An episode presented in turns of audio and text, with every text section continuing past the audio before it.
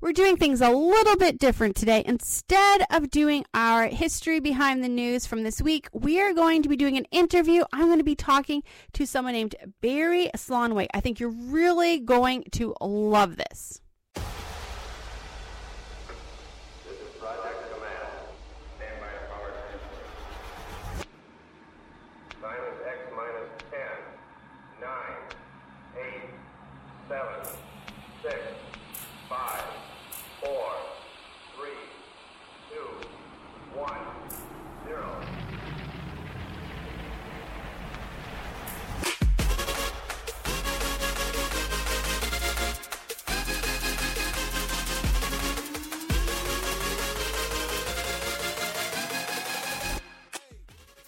So today we're doing a special episode. We're actually going to be talking to Barry Slaunwhite. He is the third president of Compassion Canada. Uh, he's worked with Compassion since 1983, so 35 years, and he's been the president and the CEO for 25 years. And before that, he planted two churches. And as a bonus, he grew up in a small village in Nova Scotia. I grew up just one ferry trip away over in Newfoundland, so I'm always excited to meet a fellow Easterner. So, welcome, Barry. It's a pleasure. Um, so, we were going to be talking today about the book that you wrote, right? Strategic Compassion. That's right, yeah. Yeah, I was able to read that book, and I have to tell you, it was amazing. Like, I absolutely oh. loved it so much. Well, thank you so much. I'm glad to hear that. Uh, so, uh, what was your purpose behind uh, writing this book? Well, really, uh, my purpose evolved over the last 35 years of uh, working with compassion, both traveling the world and also working within Canada. So, traveling the world, I began to quickly understand that most of the work organizations, governments have been doing to help the poor have failed. Mm-hmm. And then working within Canada, interacting with Christians and churches, I began to understand that most of our missional strategies really aren't well thought out. So uh, I put the two of those together and said, no, somebody has to speak up. Somebody has to call the attention to the Christians in Canada that we have to do things differently. And and I think where we have to start is we have to go back to square one and understand the theology of poverty from the biblical perspective. So that's kind of was my motivating factors. Well, it was it was like the whole time re- reading through it, I'm like, take notes on it. I'm like, I'm going to highlight this entire book. There's not going to be any space left because I just uh, loved everything. It was so good. Kind. Yeah, thank um, you. You you brought up something called the Western Savior Complex that I found yes. really interesting. Could you explain that to me? Yeah. So uh, if you've ever read the book When Helping Hurts, uh, the authors there articulate uh, the impact of short-term mission trips, uh, both on how many take place every year and how many millions, hundreds of millions of dollars uh, uh, are involved in financing these trips. And they point out the fact that the trips themselves are not wrong, the motivations are not wrong. But sometimes our attitude and our dispositions really mess things up on the other end. So so you've got to a point, and I I see this firsthand when I travel abroad, and I do a lot of work overseas. We work in 25 countries, as you know, and I, I I'm with nationals a lot. And whenever there's a North American in the meeting, it seems like all the conversation is directed to the North American and they have all the answers. Hmm. And when I when I press deep, I find it's not because the nationals don't have answers, it's because they have been conditioned over centuries that with money comes a voice. And if you want the money, you better listen to the voice. Hmm. And and so that voice of that Westerner, that North American or whoever, uh, carries a huge amount of weight, and and then that's mixed with a little bit of arrogance, a little bit of naivety, and you get this Western savior complex that I refer to. Mm-hmm. Wow, that's that puts a lot. I, I'm somebody who's been on missions trips. I know that's something that people talk about a lot that they want to be careful of. I love I love mission trips. I I am a, I am a big supporter of mission trips, but I firmly believe we have to do them differently, and that starts with first of all just training and understanding, teaching why we're why we're doing these, and the real the real answer to why has to be we are investing in the kingdom of God for God's purposes and not our own ego, our own sense of heroism or whatever. Because you know, you know yourself, it doesn't take a Canadian to go somewhere and paint a church wall. Right. Right? There's mm-hmm. no reason why the locals can't do that and actually do some j- job creation. The power, right. the power and the purpose of a mission trip is what it does in us when we go.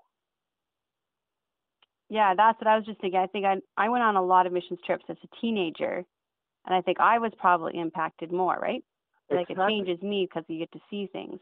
What would you exactly. say to a parent? Like I have teenagers. What would you say to a parent um, that would like their kids to go on missions trips and maybe is thinking, you know, I mean, we want them to help other people, but also I want my kids to experience um, missions trips for the sake of also being able to see them grow and be able to see things outside of their um, mm. bubble.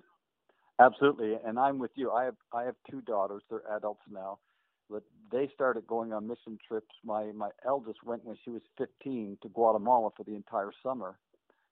Uh, my youngest spent a year living in Thailand, volunteering in an AIDS orphanage. So they they've been on mission trips, and I would I will I would say to them the same thing I would say to everyone. Before you go, understand this: you are not going to change the world in two weeks, mm-hmm. but the world can and will change you if you allow it, and God will do that work. And don't go with answers; go with questions. Wow, and that's go really with, good. Go with the attitude you're going to go and build relationships, not build buildings. Mm-hmm. It's it's irrelevant what you do there. I mean, physically, you know, whether you put a brick wall up, like my my eldest daughter spent the summer in Guatemala building a school. She learned how to mix concrete and lay brick. That's irrelevant. Anybody can do that, but take the time to build relationships because when you talk to the poor, that's what they value. Of course, they're not going to say no to getting their church wall painted or a new roof put on what their school or whatever. I'm not going to say no to that. We wouldn't say no to that here either. Right. If somebody offered to do that, right? If the Americans came across and said, "We're going to build you a new church," hey, go ahead, help yourself. but but what they what they cherish and value is the self-esteem, the personal encouragement and meaning of building relationships with people from another country. So so that's got to be the priority, not getting the job done. Um, you had so many great stories in the book that I loved, but there's one that it really jumped out to me personally. It's one where there's the three boys. Um, the one yeah. wanted to be a pilot, one wanted to be a police officer, and the third one yeah. said that he had learned not to dream. So oh. I've seen that. I've seen that hopelessness even here in Canada. I, I work yes. with foster families and foster children, and so when we see that, um, Christians obviously want to fix that. Like we don't like to see children who've have no hope and have no dreams, have no dreams for the future. What would you say a Christian's first step should be, whether it's you know overseas or even just right here in their own community? Well, I I think, and and this is the kind of the thesis of my book is when we put together our strategies, our plans to help the poor. Again, this this applies globally. It applies here as well as there. So when we put our plans together to help the poor, our plans must be built around the gospel. Jesus Christ is the main thing that these people need, whether they're here or there. Now, they need other things. So they need food, they need clothing, they need health care, education, whatever. And we must include those in our strategies. But if you leave the gospel component out, then you are you have a you you you're just going to fail because here's the thing all of these other things don't bring hope right they bring a little bit of relief they bring you know they make life a little better but lasting hope only comes from one source and that's Jesus Christ and so when when you when you hear me in the book talk about those three boys what those three boys don't need is more foreign aid. Right. They don't need somebody to come along and say, "Can we build you a better swing?" right? They need somebody to introduce them to Jesus Christ because down the road a little bit further, we met similar children who were in the compassion program who had found Jesus Christ came from the exact same situation, the exact same level of poverty and desperation. But the difference in those children's outlook on life was absolutely staggering. And it was because they had encountered Jesus Christ. So you ask those children, what do you want to be when you grow up? And their face lit up. Mm-hmm. Their, their their whole body language got got animated when they explained to you what they want to do with their lives. And when you dig deeper, you find out that that inspiration came from hope that came from a relationship with Jesus Christ. So that's that's the powerful, powerful secret ingredient of any of our poverty alleviation efforts. Yeah, so you were uh, in the book. I know you talked a lot about um, how the sim- we can't address the symptoms of poverty um, without addressing the roots, uh, which is sin, right? And that's what you're talking about here about Jesus being able to fix it. Um, some people might hear that, like if I was to say, "Oh, the the the root um, the root problem of poverty is sin," so some people obviously would find that really offensive. How would you explain that to somebody? I'm laughing because I'm just I'm just remembering some very awkward moments in my life where people have been offended by that. One yeah. time I was speak I was speaking at a large Christian missions conference, and I was at the end of the conference. All the speakers were sitting on a stool, uh, and the moderator was kind of doing a Q and A with us. And the, the moderator turned to me and said, "So you've been teaching on poverty this week at the conference. Could you summarize in in just a few words what is the cause of poverty?" And I tried to be as succinct as possible, so I said one word. I said sin. And the moderator was offended. He took the microphone from me, he turned his back on me, and he spent the rest of the time speaking to the the, the other speakers, and he totally, totally ignored me. And I realized then I can never just say one word. Right. I have I have to explain because he then afterwards took me aside and said, "How dare you? How dare you say that that child's poor because because they stole a cookie or because they lied?" I'm going, "No, you don't understand. It's not the child's sin per se that caused him to be poor or her to be poor. It's sin generically. It's the big picture sin that causes people to treat those children badly, causes their governments to be corrupt and steal from them and not care for them, causes people to do all kinds of bad things to these children. It's that sin that is at the root of poverty, not the individual's sin. And so, so when I when I struggle with this, I thought I, I have to write a book and I have to take the time to unpack that short answer. Yeah, I found that chapter really interesting, especially when you're talking about Adam and Eve. And well, uh, yeah, if you if you go if you go really trace the root of poverty, it goes all the way back to the book of Genesis, where God made a perfect world. There was no thought of poverty. There was no word in the in the vocabulary for need or poverty. And then man, Adam and Eve, did something terrible. They disobeyed God. They sinned. we teach our children that every action has a consequence. Touch the hot stove, you get burned. Mm-hmm. Adam and Eve acted, and there was a consequence. And that consequence began the chain of events that created poverty. So up until that day, no no consciousness of, of need.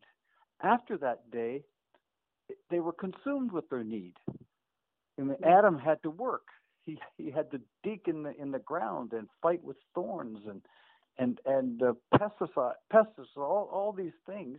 Eve had to had to fight against uh, physical pain and childbearing, and their relationship was was uh, fractured and and on and on, and that that kept going and keeps going until today. It's that over all overarching sin that creates the the mechanisms of poverty to be birthed, to be to exist, and to continue. Um, you were also talking, kind of continuing on with that uh, about Jesus, and I never really thought about it before, about how much poverty was around him during his lifetime, and uh, oh. and people really were looking for a political solution, but he was coming with a spiritual solution. Yeah, they they were. You know what what we what we don't realize most most Canadians, most North Americans don't realize how poor the world was that Jesus grew up in. I mean, it was a third world. It was a developing world. Anything you would see on a mission trip to any part of the world, you would have seen there. Poverty was rampant. Most people, unless you were either the Romans or the rich, most people struggled to survive one day at a time. The average lifespan in, in the time that Jesus lived on earth, the average lifespan had gone from 700 years down to 35 years. Wow. Wow, I didn't realize that. That's, that's I thought Jesus was really young when he died. well, he, to uh, from our standards, but he was approaching the end of his life. That's that's how bad things were where where Jesus grew up and lived throughout the known world then. So people knew very well firsthand poverty. So when Jesus stood up in the synagogue in Nazareth and said, I have come to bring good news to the poor, you can imagine where their minds took them. Right. You know, he's he's going to turn more fish and moles into into buffets. Uh, he's he's going to he's going to start maybe a a new movement to help fight against the oppression of the Romans and take some of the tax dollars and feed it back into helping the poor. I mean, you can imagine all the dreams that ran through their head. And if you read if you read Luke's gospel clearly closely, you find that they pretty quickly figured out that's not what he meant. And they actually within hours of him stating that in the synagogue, they tried to kill him. So they yeah.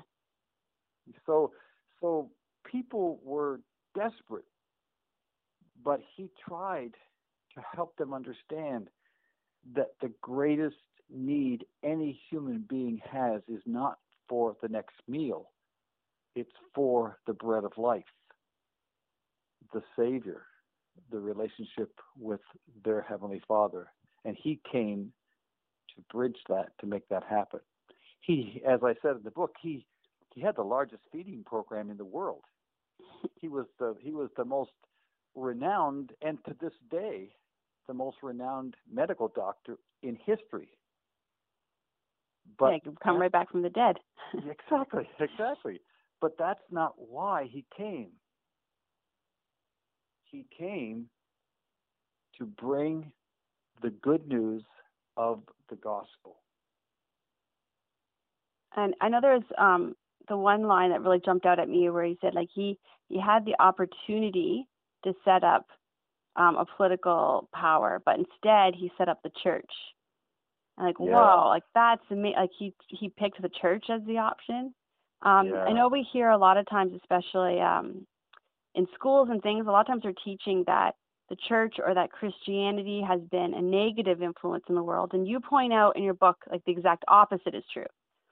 Oh, uh, of course. Can you explain how the church has been on the front lines of serving the most vulnerable? Well, you, you look at just about any institution that is helping mankind today, it has its birth in the church. You I mean, uh, and you don't have to just take my word for it. You can do your own historical research. I mean, pretty well all healthcare of any kind was birthed in the church. The hmm. church pro- provided the first clinics, the first hospitals, and still today, in many countries of the world, the only or at least the best health care is provided by through the church. The church invented education. Many of the best schools that you could name, some of the greatest, you know, like the Harvards of the world.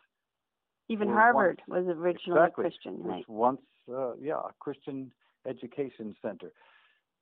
The the church has gotten a bad rap by people that don't know it, understand it, or like it. And so they blame everything on the church when actually they themselves are recipients of the generosity and the innovation of the church. Yeah, I know. I, I, I see that too. Like when I am in foster meetings and things like that, most of the foster parents that I see are Christians. Yes. Yeah. Yes. So even well, here you, in Canada.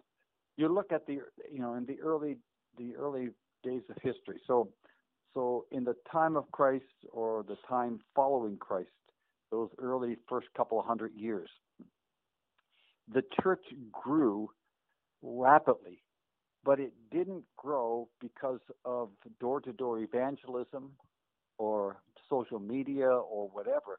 It grew because the early Christians were taught by Christ and then by the, the apostles and others, they were taught to care for the oppressed, for the needy, for the poor. So wherever there was someone in need, the church was there to help. And in mm-hmm. those days, in those days, it was totally uncommon for people to help other people even in a family, it was uncommon for a family member to help another family member. It was just a dog eat dog, every man for themselves world. So when these strangers came by to help, when someone was sick or someone was hurt or someone was in need, when they came by to help, they were curious what their motivation was, and conversations took place. And it was in those conversations that they shared their faith in, in Christ. They shared the gospel.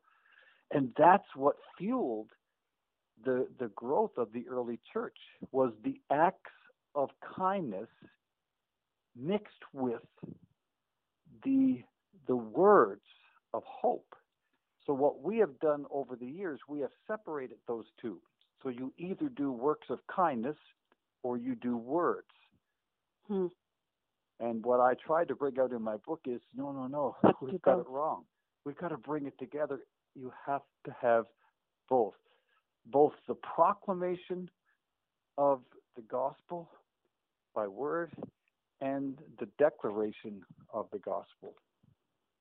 Now I see um, in churches, and especially in Canada, and I think in the states too, this is happening where even our churches are beginning to have uh, the social justice gospel, which is actually just replacing the gospel in our churches, um, where the, they're just doing social things and helping, but they are not preaching the gospel anymore.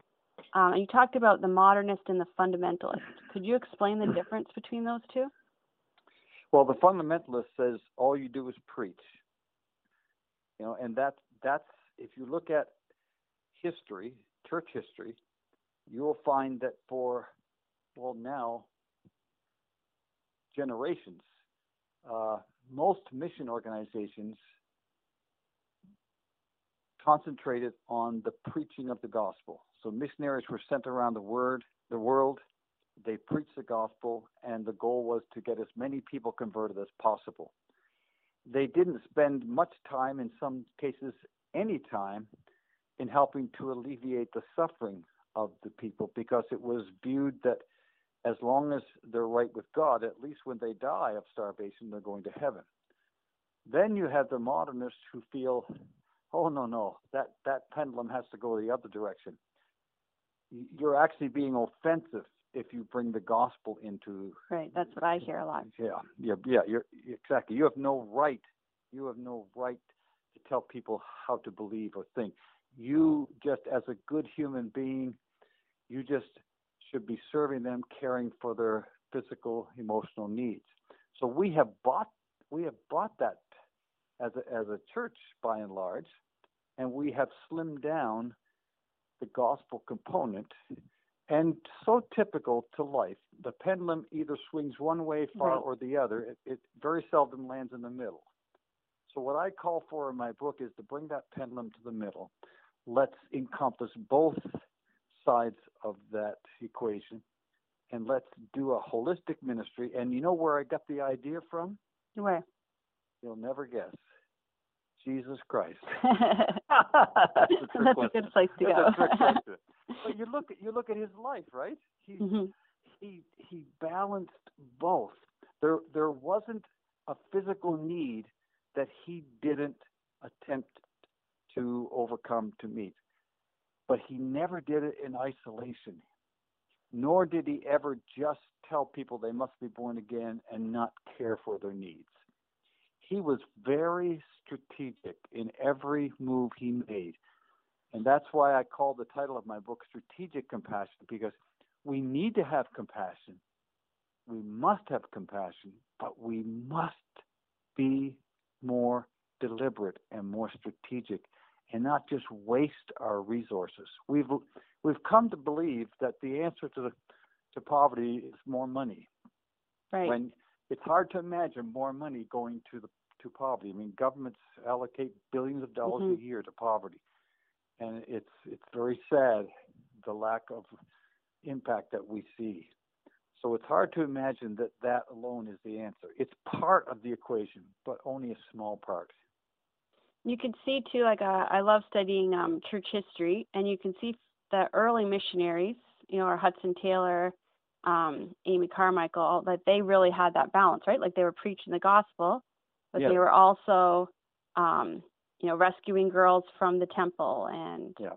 um, like stopping wives from being burned alive when their husbands died and things like that. Sure. So they were, yeah, like our early missionaries were doing both of those things so well. Yeah, absolutely, and and that's that's the model we've gotten away from. Mm-hmm. Uh, and you know we're we we've been taught the church. I'm saying the church. We have been taught by society this whole concept of, of inclusiveness. You know, we mm.